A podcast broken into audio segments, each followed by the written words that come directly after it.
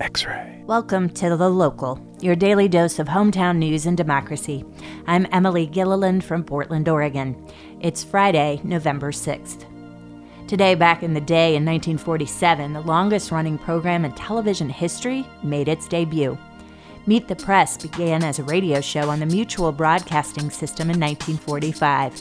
The television show premiered two years later on NBC, created by journalist Martha Rountree and co produced by Lawrence E. Spivak.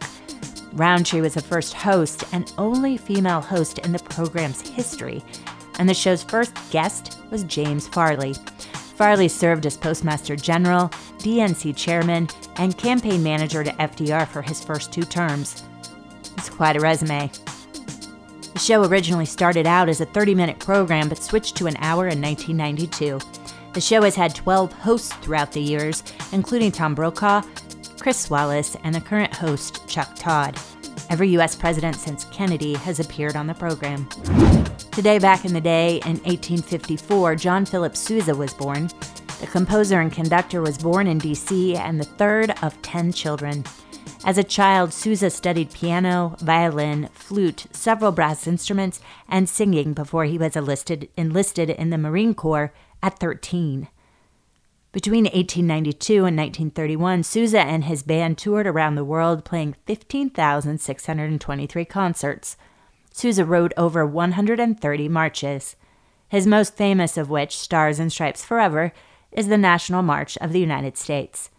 Sousa was a famous early enemy of the invention of recorded music, believing that it would destroy live performance. At a congressional hearing in 1906, he warned, quote, The vocal cord will be eliminated by a process of evolution, as was the tail of man when he came from the ape. Back in the day in 1990, ballot measure 5 was passed in Oregon, fundamentally changing the state's property tax and school funding systems. The passage of the measure was the result of a sweeping conservatism in the state. The measure focused on property taxes, limiting the amount that school districts could claim.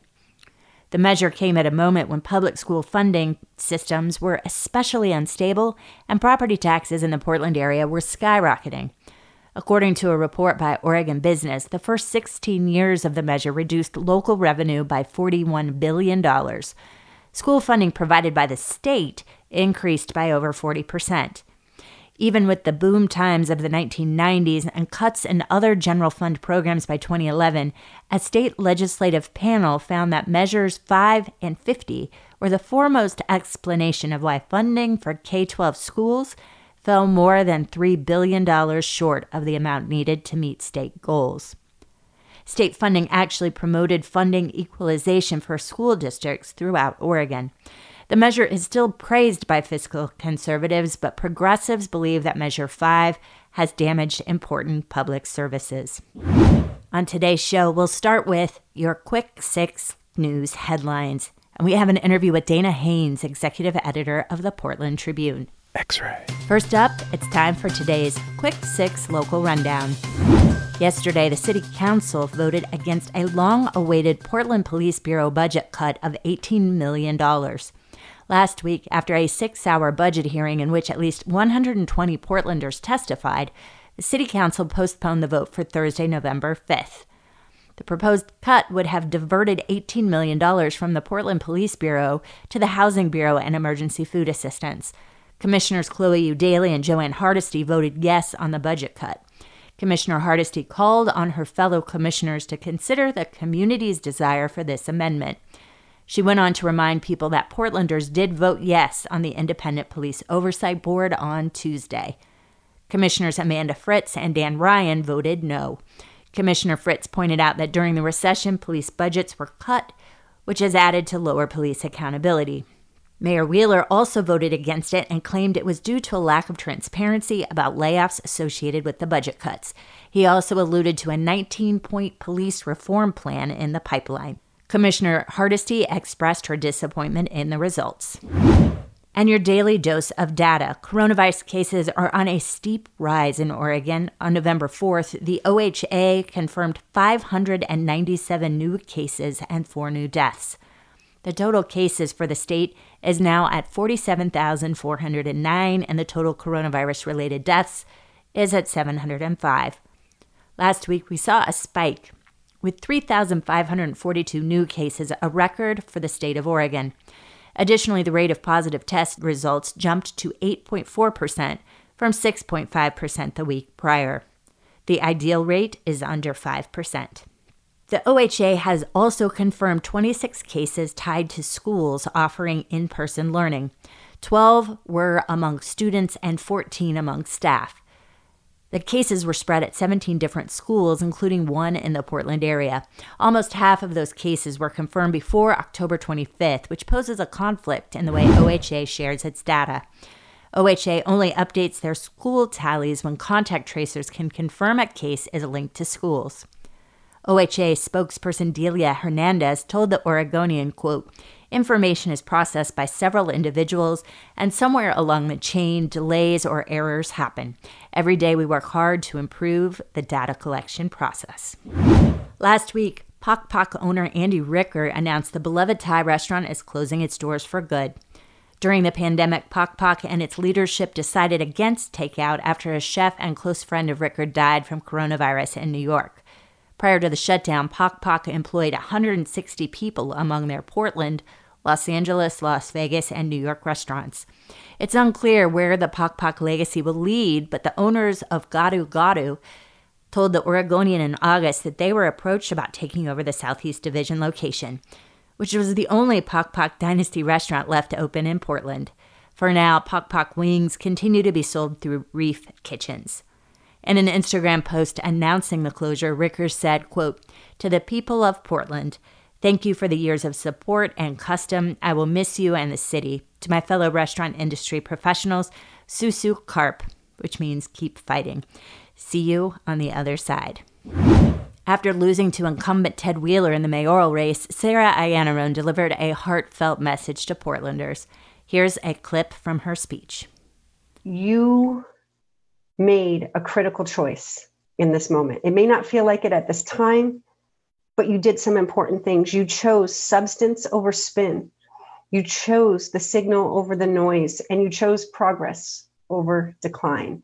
And you have been a leading light in America's fight against fascism. And I am proud that my campaign showed America that everyday anti fascism is not scary. And here in Portland, we are the front line of solidarity, protecting our most vulnerable communities. And that is why we must remain conscious of all victories while conceding this one battle. And to that one end tonight, I want to make sure I say a hearty congratulations to Mayor Ted Wheeler for his victory. Iannarone went on to remind Portlanders to empower Mayor Wheeler to succeed and to hold him accountable. Roughly 53% of Portlanders did not vote for Ted Wheeler. He received 46% of the vote, Iannarone received 40%, and write in candidates received 12%. The majority of write in candidate votes likely went to Teresa Raiford. Iannarone closed her speech by letting listeners know she was not done fighting for the city of Portland. On Wednesday night, Governor Kate Brown activated the National Guard to respond to protests in downtown Portland. At 5 p.m. on Wednesday night, several hundred Black Lives Matter protesters rallied at the North Park blocks and then marched through downtown Portland. Some members of the group began vandalizing businesses as they passed by. Governor Brown has placed Oregon State Police and the Multnomah County Sheriff's Office under executive orders for the rest of the week. This means the Portland Police Bureau is under the command of the Oregon State Police and rules against tear gassing become moot. The gathering was quickly declared an unlawful assembly, and by 7 p.m. it was upgraded to a riot. The group first noticed the National Guard's presence around 8:15 when camouflage vehicles began driving in the downtown Portland area. Governor Brown said in a statement, quote, "For weeks, Oregonians have called for an end to the violence. I will continue to do everything in my power to keep the peace in Portland and make sure that people can make their voices heard safely." And finally, good news. There are a handful of new additions to the Oregon Film Trail. The new additions are sometimes A Great Notion, Wild, and Coraline. The Oregon Film Trail places markers at iconic filming locations across the state. The signs share basic information about the film, like who made it, what it's about, and the relationship the town has with the film. They also include a quick fun fact on each sign. On Friday, the sign for Sometimes a Great Notion, the movie adaptation of the 1971 Ken Kesey novel, will be placed in downtown Toledo. Residents are invited to join in the ceremony. Other well known films on the Oregon Film Trail include Twilight, One Flew Over the Cuckoo's Nest, and Goonies. And that's today's Quick Six local rundown. X ray. And now we have an interview with Dana Haynes of the Portland Tribune. He'll be speaking with Jefferson Smith about what we learned on Election Day in terms of the vote count in Portland and Oregon. Now, we understand what many people around the world and around the country have been paying attention to, and those are the vote counts in Pennsylvania and Georgia and Nevada and Arizona. We're going to focus in particular right now on the vote counts in Portland and in Oregon. And with us, Dana Haynes. Dana, good morning. Hey, Jefferson, how you doing? I'm well. How are you? Doing well, sir. Well, what are we, what were you watching for most closely? What were the results that were uh, least obvious to you going into Tuesday? We were going to have one kind of Portland City Council or a dramatically different Portland City Council, and there was really we really couldn't figure out how the electorate was going to go. If uh, it had gone one particular way, if uh, the mayor had lost uh, to uh, Sarah Iannarone, and if Chloe Eudaly had hung on to her seat, we would have had a a pretty progressive left council, and it would have been one with Jo Ann Hardesty as kingmaker. If those two races went the other direction, and if Wheeler won, and if Mapps won, Mingus Mapps won, which they did, then we would have a center-right coalition with those two, Carmen Rubio of the Latino Network, uh, also uh, Dan Ryan, uh, formerly of All Hands Raised. They would be the coalition, uh, kind of a center-left coalition with uh, uh, Commissioner Hardesty as the outlier to the left. That's what happened, but we couldn't tell until election night which way it was going to go. There was one scenario, there was one needle to be threaded in which four of the five members would have been elected in 2020, and Jo Ann Hardesty, elected in 2019, would have been the senior most and most experienced lawmaker. So it was a wild night a lot riding on it. And what are some of the dynamics that you notice? It looked to us like, and we only had what was available publicly, but we saw the poll early on that did show Sarah Iannarone with a lead over Ted Wheeler. What, and, and of course, doing a local poll early on, there's going to be a lot of noise in that. But in your mind, what closed the gap? Well, um, Wheeler definitely won on the west side and the central east side. Uh, uh, and uh, Iannarone was winning everywhere else pretty much. Um, I was talking to Jim Redden, one of our reporters. Jim has been covering Portland since the 1980s. He is a journeyman uh, reporter who's just been around forever and ever. And we all thought that there was a real good chance that Mayor Wheeler was going to lose. And Jim said early on, the night that protesters attacked the Oregon Historical Society netted his victory. And at the time, I thought he was um, overblowing it. But as I look back, I wonder if there weren't enough people who said on that night, okay, that institution is beloved. That's it. That's where I draw the line. Haven't decided yet. Now I've decided. Sarah Iannarone ran very strongly as um, uh, cementing herself to the, the protest movement, being part of the protest movement, being physically in the protest movement. Um, Ted had excuse me, Mayor Wheeler had a problem going in that he had a really bad Venn diagram. He had a number of Portlanders who thought he was too uh, lenient with protesters. He had a then a circle of voters who thought he was too aggressive to the to the um, uh, protesters. He had a group that thought he wasn't protecting downtown. He had another group that thought he was too much of a downtown guy. But somehow all of those those coalitions shrank a little bit in the last couple of weeks and netted him a win that was improbable. I think a month ago. So he was tear gas Ted but yeah. then after the Historical Society, she was Historical Society protester Sarah Iannarone. That's one of the theories. That's a th- that's a theory that one of our reporters, a senior most reporter, has has um, put out there. And the more I get letters to the editor and comments that come just come in on my Twitter uh, feed, I'm hearing some of that. So it, that that is a theory. The other thing that happened, of course, is that we're right in the middle of an historic change in how we do policing in Portland. Jo Ann Hardesty has been pushing that very, very, very hard, but also very fast. There's some other folks who would like to do massive police changing, but want to do it a bit slower and maybe just make sure that the city attorney office is okay with all of the changes and make see if they can't actually get the police union on board with some of them rather than to go bluntly at them with a cudgel. The election on, Tuesday night means probably that there are going to be a, a slightly slower police reform, it seems unlikely that Hardesty is going to get the $18 million cut that she was pushing for this week. Um, point of fact, today uh, from the city council. This is an additional cut to the one that was already made earlier this year. So I think we're still going to see police reform. I think there's a movement for it, but it probably will be a bit slower, and maybe it will involve the lawyers a bit more. Chloe Eudaly loses to Mingus Mapps.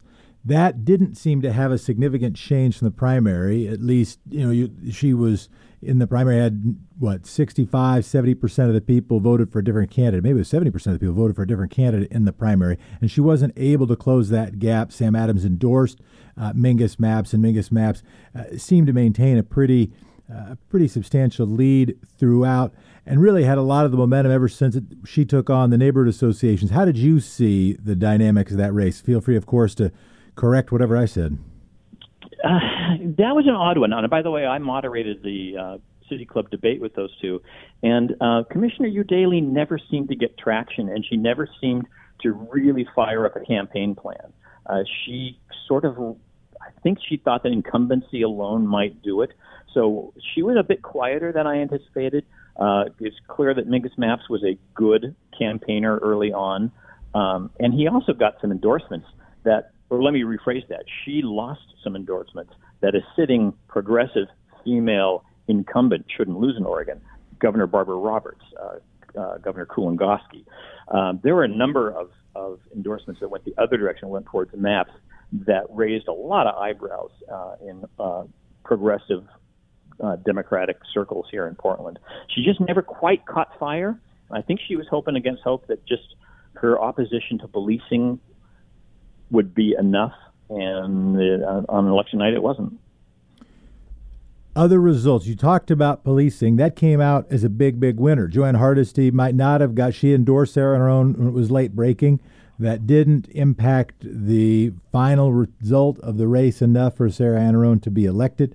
Uh, it did, though. She did, have, though, have a big night and getting what 82% of the vote on her police reform proposal. Yeah, 82 is the last number I saw, which is just a stunning number. This is a, a, a measure that voters okayed that would create an independent oversight board. Um, it's going to get 5% minimum of the uh, Portland police budget. It's going to be empowered to investigate all uses of deadly force and deaths in custody. It would compel testimony from police officers and witnesses. That's really controversial. It would have subpoena power. Uh, it, can, it could uh, impose discipline up against officers up to and including termination. Um, in order for it to work, in order for this mechanism that Jo Ann Hardesty had pushed so hard for, and which voters have okayed, it's going to have to change state law, and it's going to have to change current union contracts. Those are Herculean tasks, both of those. Uh, it's going to be interesting to see if those two things don't happen, if state law doesn't change, and if the union uh, contract holds, this will have been much ado about not much at all. Uh, the whole thing about uh, in, uh, uh, compelling testimony from police officers is really controversial because you end up with a Garrity challenge. the, the Garrity challenge thing was the U.S. Supreme Court, 1967, Garrity versus New Jersey, said the, under the 14th Amendment, coerced statements prohibit subsequent criminal proceedings. So you could you could say, police officer, you have to tell me why you shot that guy. And if the police officer says, I did it because he was sleeping with my wife, that testimony can never be used in criminal trial because you coerced him against his 14th Amendment. So that the, the DA's offices in the past have not wanted police to be coerced into giving testimony because anything they say cannot be used in subsequent trials.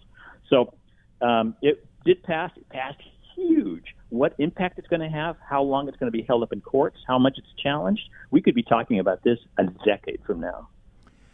And there is a lot of discussion about is this the kind of earthquake that builds tectonic energy or the kind of earthquake that releases tectonic energy? Is this the kind of thing that says, okay, we dealt with the police, we did that in 2020, now we're going to move on to other things, or is it the kind of thing that continues to build a movement to transform community safety? Uh, that will be something I hope we have more chances to talk about. And that was so, that dynamic of policing, of course, was so uh, intertwined with the dynamics of this election. Teresa Raiford as a write-in candidate for mayor, uh, alternatively at times saying no, I'm not part of that, and other times saying no, I'm part of that. Uh, how do you think that ended up playing out in the mayor's race? How do you think it impacted the Ted Wheeler, Sarah Iannarone uh, mayor's race? Let me do a full disclosure here. I've known Teresa Raiford for a long time. Once upon a time, I was the communications director for uh, Mayor Charlie Hales and Teresa was organizing all of the Don't Shoot PDX uh, events at the time. And inside our office, we always perceived her as smart as heck, really well organized. Her people were always on message. When we knew that Raiford was going to show up with a, with a protest, we were always like, oh, good, we get to see how pros to, uh, protest. And because we have a lot of amateurs who protest in Oregon. She is smart as hell. She got a lot more votes than a write-in normally gets. I'm hoping against hope, and I'm speaking only for myself now, that this means it's the first of the many races that she enters as a candidate in Portland because I think she's dynamic and, and pretty amazing. That was my editorial. That was from me. Um, the other thing, the, the policing issue, and I'm going to speak now, if I may shift, uh, put my other hat on, from our editorial board perspective at the Portland Tribune for police reform to really, really work, somebody has to reach out to the police department and say, what you've been doing historically has not worked. Join us in changing. Um, if you go at the police union or the police department and say, you're the bad guys and we'll defeat you, then we'll be in court on this thing forever and ever and ever. But if somebody can go to the police department and say, it ain't working, you're not happy, morale is at an all time low, if together we could find a new way, what should we do? Um, if, for instance, an example of this is if the cuts came through today that uh, uh, Commissioner Hardesty wants, the city's budget office says it will mean layoffs. X-ray. Department. Who would get laid off? The youngest officers. The youngest officers are the most diverse officers. The youngest officers who would get laid off are the ones most interested in change. And we'd be left with the war horses who have served for 20, 30, 40 years. Those folks probably are not going to change. So um, I think what a lot of folks in uh, Portland saw in this race was probably a slower and center left way of changing policing will actually make strides forward, whereas in a more um, uh, activist, farther to the left effort to ch- create poli- to change policing will probably end up in the courts. Metro had both a race and a transportation initiative, both a seat up for grabs and a vote on whether people are going to be having an additional, or the companies are going to have additional payroll tax to fund additional transportation. What did we learn? Um, well, Mary Nolan was going to win that one because Chris Smith, I've known both of them for ages and ages and ages. And in full disclosure, a long time ago, I was a volunteer for Nolan when she ran for city council. But um, she, uh, as a longtime lawmaker, she it, was it was a very interesting race. It was one very leftish, wonkish technocrat running against the exact same person. So the, they they were so much more similar than they were different. Uh, she simply had better name recognition, so she was going to win. She is a very very smart woman. She is very numbers oriented and math oriented, and she'll want to she'll want to look at at facts. Um, but the the defeat of the 5.2 billion dollar Metro Regional Transportation Measure was interesting. We saw that that was going to fail because the defections. Um, for instance, my newspaper opposed it. My newspaper's been pro transit forever and ever. Uh, we saw uh, um, uh, Tobias Read was not a fan of it. We, we saw uh, Senator Hass uh, over in Washington County was not a fan of it. So when you start getting defections like that, Kurt Schrader, um, that that signals that you've got a real problem. Um, it was going to create a new light rail line between Portland and Tigard Tualatin, where it's really, really needed. That part of Washington County is growing so darn fast. Um, they're expected to have a city in the next 30 years that'll be the size of Beaverton, Tigard, Tualatin combined. Um, that'll be a new community out there. Um, it also is going to put projects in 17 transit corridors. But at the end of the day, the pandemic was just too much for it. At the end of the day, people said, that's a lot of money. This is the wrong time. Uh, the economy's cratering, businesses are hurting. We just can't do it. So the that was the, the one vote this year that when we look at it, we can definitely say COVID nineteen changed the trajectory of that election. Do you think there was a little bit of a dynamic of there were a bunch of things on the ballot? There was universal preschool, there was a school bond, there was a library bond, there was also this transportation bond. Do you think there was a little bit of like, okay, you know, I'm a I'm a fluffy-hearted Portlander. I'm going to vote yes on you know most of these pieces of revenue for public services, but maybe I should vote no on one thing. Is that too simplistic an analysis? Do you think there would people were looking for something to vote no on? I think that's a really good analysis. We were saying early on that the library bond looked like it was going to fail, um, and uh, at the end of the day, what happened is Portlanders and people in, in Gresham and East County could not could not scribble in that oval that says no to a library. The libraries are just sacred here, and then they're just beloved. And so that one, which is going to build a new flagship library on the east side, possibly in Gresham, possibly in Portland, that one surprised a lot of folks by passing. And I think you got it on the mark. People just like, I got to vote no on one of these things because my business is hurting. I'm working from home. I, I'm food insecure now. I got to vote no on something. I'm going to vote no on this one. Um, and I think there, I think there's some logic to that.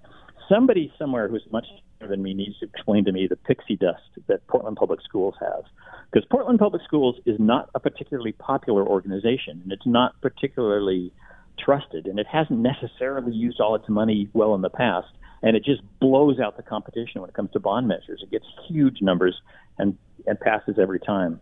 And um, I will say that uh, it, it is our personal opinion that preschool for all is a game changer. Uh, uh, all of the stats, you can go back 30 years and look at statistics that if people of color and if uh, low income families get good, high quality preschool, and if preschool workers get paid a decent wage, you can actually see an uptick of the of the success rate of the students who go through that program. This could be one of those things that, again, you and I may be talking 10 years from now as we look at the stats of the people who were served by preschool for all. I suspect it's going to be impressive and dynamic and easily tracked. It's going to be one of the success stories of this year. As we look forward, and maybe that's 10 years, maybe that's just the next year or two, let's circle back to where we started, and that's the dynamics of the city council. You laid out, listen, the majority, the dominant force of the city council was up in 2020. We now have a number of new city councilors. We have the same mayor. Now you have Dan Ryan and Carmen Rubio. You pointed out now maybe there's a coalition with Ted Wheeler and Mingus Mapps, and then also Jo Ann Hardesty. In terms of policy, in terms of choices, in terms of budget making, what do you think now people should be looking forward to or anticipating? What turned on the election on Tuesday? Carmen Rubio ran the Latino Network uh, program and went from a handful of staff to I don't know 120 when she left.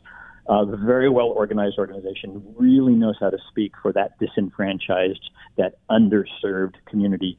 Uh, she's highly respected by the business community. Meanwhile, you got Dan Ryan. Dan ran um, All Hands Raised, and not all your listeners are going to know this. All Hands Raised was supposed to be the the funding mechanism for Portland Public Schools. And Ryan was the executive director, and he went to the school district and said, "We shouldn't represent PPS. We should represent all of the districts on the east side of Portland because that's where the real poverty is. We ought to be raising money for our fellow school districts as well." That was his idea, and the school district, to its credit, said, "You know what? You're right. We should make this a pan district organization. Um, he's he's um, ex- respected by the business community. He knows how to raise money. He knows how to advocate for the underserved.